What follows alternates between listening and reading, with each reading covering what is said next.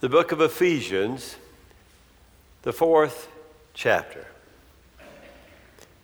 This hatred is etched in stone. It can never be erased. No, I, I mean this anger is literally etched in stone. I came across the story of Manette Chase Stegall at the Citizen Cemetery in Clarendon, Texas. Her story is literally engraved upon the tombstone of her grandparents. I hold in my hand a, a picture of that tombstone. I want to read to you what is etched in stone in Clarendon. Grave markers are in place on this lot for the remains of L W and Effa Chase and all their descendants and spouses, with the exceptions of their only granddaughter, Manette Chase Stegall, her spouse, and their descendants. Wow. Grandma and Grandpa Chase bought burial plots for the family, but they want to make certain, lest anyone forget, that Manette Chase Stegall has done something so horrid that neither she nor her spouse nor even her children should be allowed to be buried in the same plot with the rest of the family. What did Manette Chase Stegall do? I don't know. I've tried to imagine in my mind what a granddaughter could do that would be so terrible that even her own grandmother wouldn't love her or forgive her. It's pretty hard to do something so horrible that Granny won't forgive. And her parents wanted to make sure that they could keep the hatred alive even after they were dead. They wanted to make certain that no one would be willing to forget and forgive, lest Manette might find herself buried right beside them. I guess it made them feel powerless to ponder that they might lose the ability to keep the fires of hatred stoked after they were gone. It's appropriate that this hatred is etched in the gravestone. A Chinese proverb says, "He who seeks revenge should remember to dig two graves. He who seeks revenge should remember to dig two graves." You're not only bringing your enemy down to the pit of death, but as we ourselves are filled with rage and anger, we deteriorate our own soul and our own heart as well. Now, I want to tell you a lie this morning. Anger is an emotion that you cannot help. Anger is a feeling that you cannot overcome. If you're angry at someone, well, you just can't help yourself. You're human. You have no choice but to be angry. That's a lie. Unfortunately, it's a lie that many people believe. If you believe that you cannot stop your anger, then you are justified in your anger. What kind of philosophy is that? It goes something like this. If we can't help but be angry, then our rage is never our own fault, is it? But if we can help it, if you admit that you can help or stop your anger, then your anger is a choice. And every time you're angry for more than just a moment, you are choosing to continue your anger. One poet of antiquity said, "Revenge is always the pleasure of little and narrow minds. Revenge is always the weak pleasure of little and narrow minds." In fact, it has been said that the measure of a person is what it takes to make him or her angry. We are feeding our souls today more than ever before an unhealthy diet of outrage. A book was recently written entitled "Christians in the Age of Outrage: How to Bring Out Our Best When the World's at Its Worst." Have you met someone who's angry all the time? His anger probably goes way back somewhere to the cobwebs in the family closet. But he is angry, or she is angry. They walk around angry at life and everyone in their life. They have their feelings on their sleeve, just waiting to be hurt. Always angry. Can't ever keep him happy. And the anger spills over to all the innocent ones around him.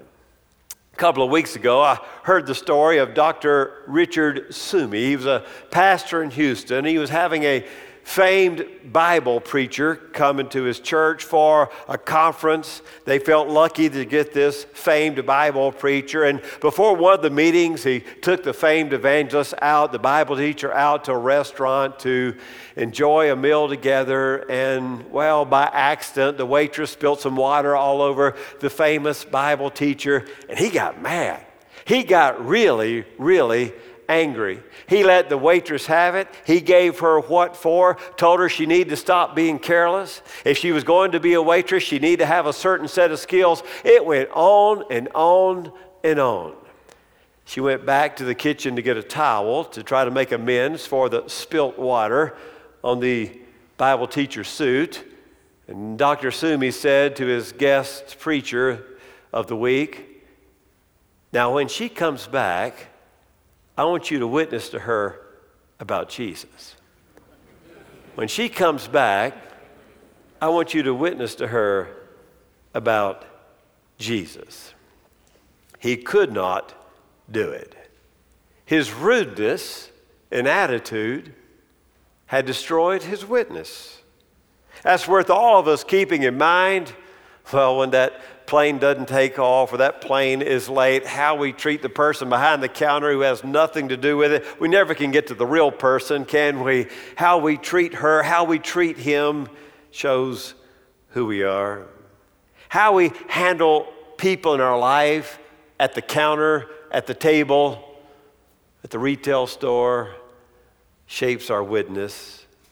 We all need to hear that word from First Corinthians thirteen. Love isn't rude. It doesn't put other people down. Love is not nasty. We will never win people to Jesus by shouting at them, ever. We never will.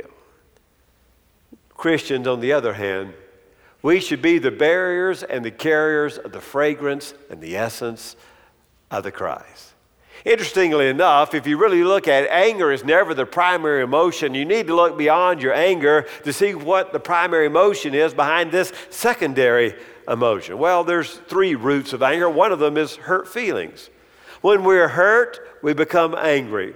When we feel rejected by someone, belittled by someone, left out by someone. In fact, Doctor Les Carter says, we look closely, we'll detect a fair amount of grandiosity behind our anger. We can't believe that anybody would treat us that way. How dare she? How dare he? And next thing you know, because of our inflated egos, we're hurt, and then we become angry. But anger is, anger is not our first feeling. Or there's the trigger point of frustration. Frustration leads to road rage. Have you noticed how impatient drivers are becoming in Amarillo these days? If you haven't noticed it, if you'll start out around the Loop area at seven o'clock on any workday morning, and you head north on I twenty-seven towards downtown, you'll discover it on your first drive in. Everybody is impatient and angry. In fact, drivers bob and weave and honk, and let's just say gesture. Drivers bob and weave and honk and gesture as they go to work. They drive as if, get this, think about it. They drive as if they are a fighter pilot and a U S jet for the Air Force, and the rest of us are driving Russia, flying Russian MiGs all around them, and they're bobbing and weaving and well, it's just ridiculous. Impatient, and rude, and selfish, and childish. They cut you off, they won't let you in, and they ride your bumper. And that's just right here in Amarillo. Imagine the big cities. Well, all the construction, the frustration, we're late, and we acted out in our car and Then we have the little First Baptist sticker right there on the back of that car, and a little magnet there. A little old fish there on your car. Well, another primary emotion is fear. Lurking behind our anger is often the feeling of fear. Maybe you shout at the driver because you're afraid your car might get damaged. Maybe you're angry at a lazy employee because you're afraid that her underperformance, his underperformance, will reflect upon you. Corey Richards, a licensed mental health counselor, has concluded that most of his clients with anger are actually afraid of something. They're afraid of losing control. They're afraid of being taken advantage of. They are afraid of being ignored. Doctor Michael J. Duckett, founder of Professional Income Solutions, says, "You cannot be angry without being afraid of something. If you want to resolve your anger, then discover the underlying fear." Now, I have a friend. Well, he's actually sitting in this room. It's a male friend, and he's terrified of mice. Now, if I were to bring a mouse to his office and let the mouse out, he would jump and scream. And, well, he might try to smile, but it would make him angry because he is afraid of mice, and I have triggered his fear, and his fear would make him angry. You know someone's fear. You cross that boundary line, and I promise you the result will be they will be angry at you. So your anger, my anger, is not our primary emotion. It's hurt feelings. It's feelings, frustration, or fear. Well, what does Paul have to say to us this morning about anger from the book of Ephesians? First of all, he tells us that anger should be a momentary emotion. Look at verse twenty-six. Anger should be a momentary emotion. Be angry, and yet do not sin. Do not let the sun go down on your anger. Anger should be a momentary emotion.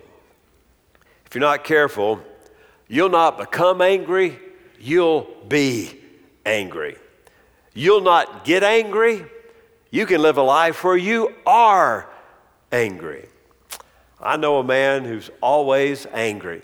All of his stories about somebody doing him wrong and how he set them straight, and he's mad at this person, mad at his kids all the time, mad at this institution, disappointed at that institution. He is just always, always angry. Someone asked me, what makes him so angry all the time? Why does he think the whole world is broken and he has been sent to fix it? Why is he so, so angry? He's an angry, angry man. Anger becomes like a drug, doesn't it? You can enjoy being angry. You can enjoy for a moment feeling sorry for yourself. It makes you feel good. It's like a drug, but in a little while, in the end, it's deadly. It's kind of nice to lick those wounds where people have hurt us, to savor all the wrongs committed against us that others have done to us, to pout. In fact, anger can become a way of life. A man who was having trouble controlling his anger went to see a Christian counselor. He had these outbursts of anger. His outbursts were, well, impacting his performance at work, impacting his relationships with his wife and his children. And finally, in the midst of all the talking, the counselor looked him in the eye and asked him, "What would life look like if you got rid of your anger? What would life look like for you if you got rid of your anger? If you decided you're not going to be an angry person anymore, what would life look like to you?" He was quiet for a moment, and then he said, "But if I let go of my anger, what will be left?" If you let go of your anger, what will be left in your life? You finding yourself an angry person. In fact, not only does Paul tell us this to be a momentary emotion, he gives us a specific timetable, a day. The sun, which marks the beginning of a new day, must not witness yesterday's outburst. The sun, which marks the beginning of a new day, must not witness yesterday's outburst. Dragged over anger from one day to the next is inappropriate anger. As you hold on to yesterday's anger, as you grab to yesterday's wrongdoing, it will destroy your relationship of love with somebody. Those little moments of anger pile up from one day to the next. Eventually, every relationship in your life will be tested with the necessity of forgiveness. Eventually, every single relationship in your life will be tested with the necessity of you giving forgiveness. Do you see how the Lord forgives? What does the Lord say when he forgives you? I remember his sin. I remember her sin no more. God relates to us after he has forgiven us as if we have never committed that sin. It's the message from the cross of our dying Christ. Father, forgive them. They don't know what they're doing. There's that one kind of anger, that powder keg anger, boom, you explode, and the next morning you're over it. And actually, that's the healthiest kind of anger. The other kind's that old crock pot anger. It just simmers and simmers and simmers and carries over from day to day and week to week and month to month. And the simmering hostility on low boil will be a destructive force in your life, relationships. Well, the second thing we see is anger often leads to other sins. Look what he says in verse twenty-seven. And do not give the devil a foothold. Do not give the devil an opportunity. Do you remember the first story of anger in Scripture? It's the story of two brothers, Cain and Abel. They both bring sacrifices to God, and God rejects the offering of Cain because of Cain's attitude. In fact, if you go back in Genesis, the word anger is used a lot. It says, and Cain became very angry. And then it says, God asked Cain, why are you angry? And then God says, right now, anger is crouching at your door, Cain. Cain, if you'll change your attitude, I'll accept your gift. But I want to warn you, anger is going to try to lead you down a destructive path. Well, Cain didn't take the warning of God, and anger entered his heart, and he murdered his brother Abel. There are people who will die today because today, because someone does not control his anger. There are people who will share gossip and tear down someone in their life. We might not pull the trigger, but we will wag the tongue, won't we? Bring her down a notch because I'm angry with the way she treated me. Have you ever tried to deal with someone who's really, really angry? In fact, Greek philosophy defined anger as short madness. Someone is in that stage, a, a rage of anger, they really have gone mad for a while, and you really can't even reason with her or reason with him. You have to wait until they've cooled off before you can get anywhere in making amends. When we get angry, we say hurtful words that we don't mean. Our sin of anger turns into the sin of attacking the very ones that we love. If you had the experience where you're angry at someone and you open that door, the next step of tearing that person down, you lost your temper, and afterwards someone said, you were so angry, I didn't even recognize you. Or maybe your child has said, Daddy, I was afraid of you yesterday. Have you ever had that kind of anger in your life? Anger will destroy your relationships. Well, it's not only the Apostle Paul, it's also the Proverbs. The proverbial sage says in Proverbs fourteen, an angry person will do foolish things. Or Proverbs twenty-nine, an hot-tempered man commits many sins. Anger never stops there. Anger, prolonged anger, when you let the sun rise on your anger, it'll lead to another sin. There's a third thing I want you to see.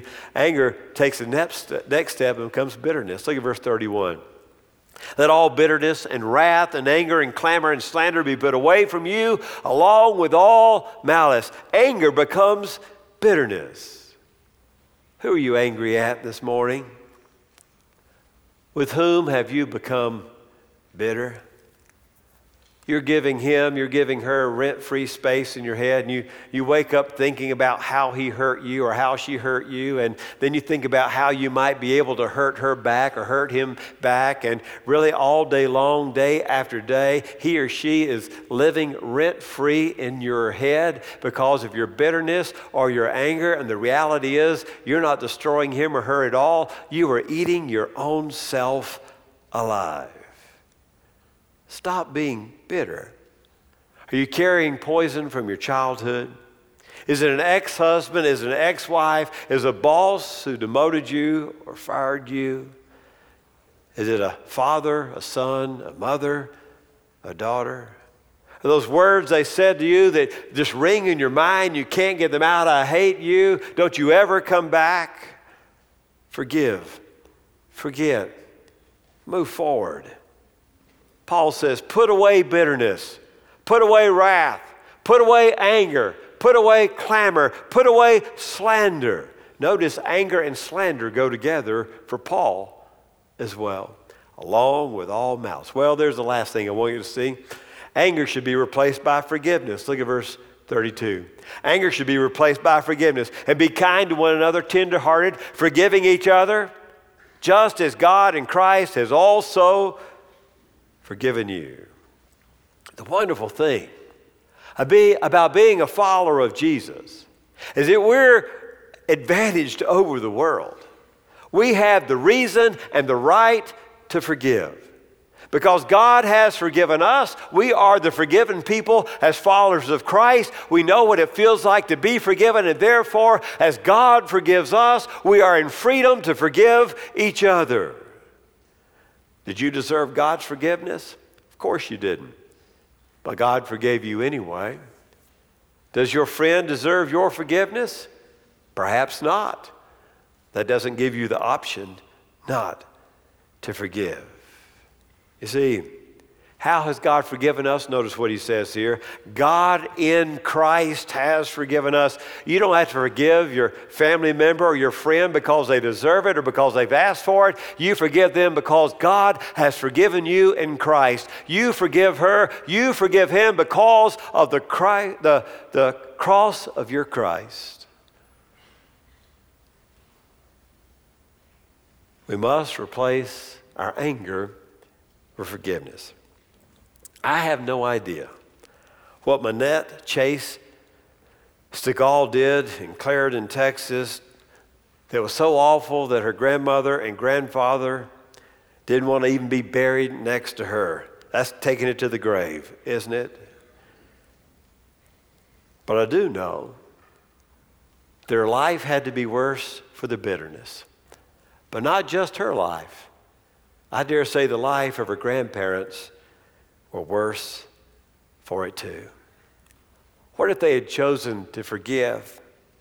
What if that long-seated bitterness had melted away at the foot of the cross of the Christ?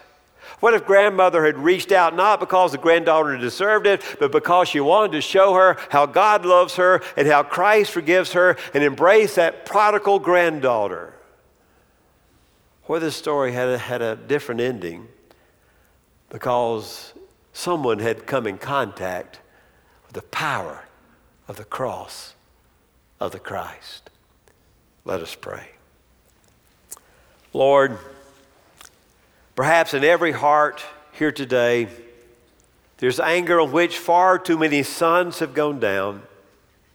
Today we want to deal with our anger before the resentments in our hearts gnaw away at the foundation of the relationships we treasure, between husband and wife and parents and children, between brothers and sisters and friends. So today we, we lay before you the anger we've been carrying. We lift it up and we put it on the table. Perhaps there's a person with whom we are particularly angry this morning. Perhaps that anger is well-founded and it's a just anger. Father, we pray that you would help us to release this person to the hands of your justice. Your word has said, vengeance is mine, and I will pray, says the Lord. Help us to release those people whom have done us wrong into your hands so that we can get on with our lives. Help us to go back right now in our minds and slice away the hurtful deed from the person who performed it. Remind us again that when we forgive, we set free a prisoner, and the prisoner we set free is ourselves. Through the power of the cross, give us strength to release our anger and to forgive. In the wondrous name of Jesus Christ, who showed us how to forgive his enemies, we pray. Amen.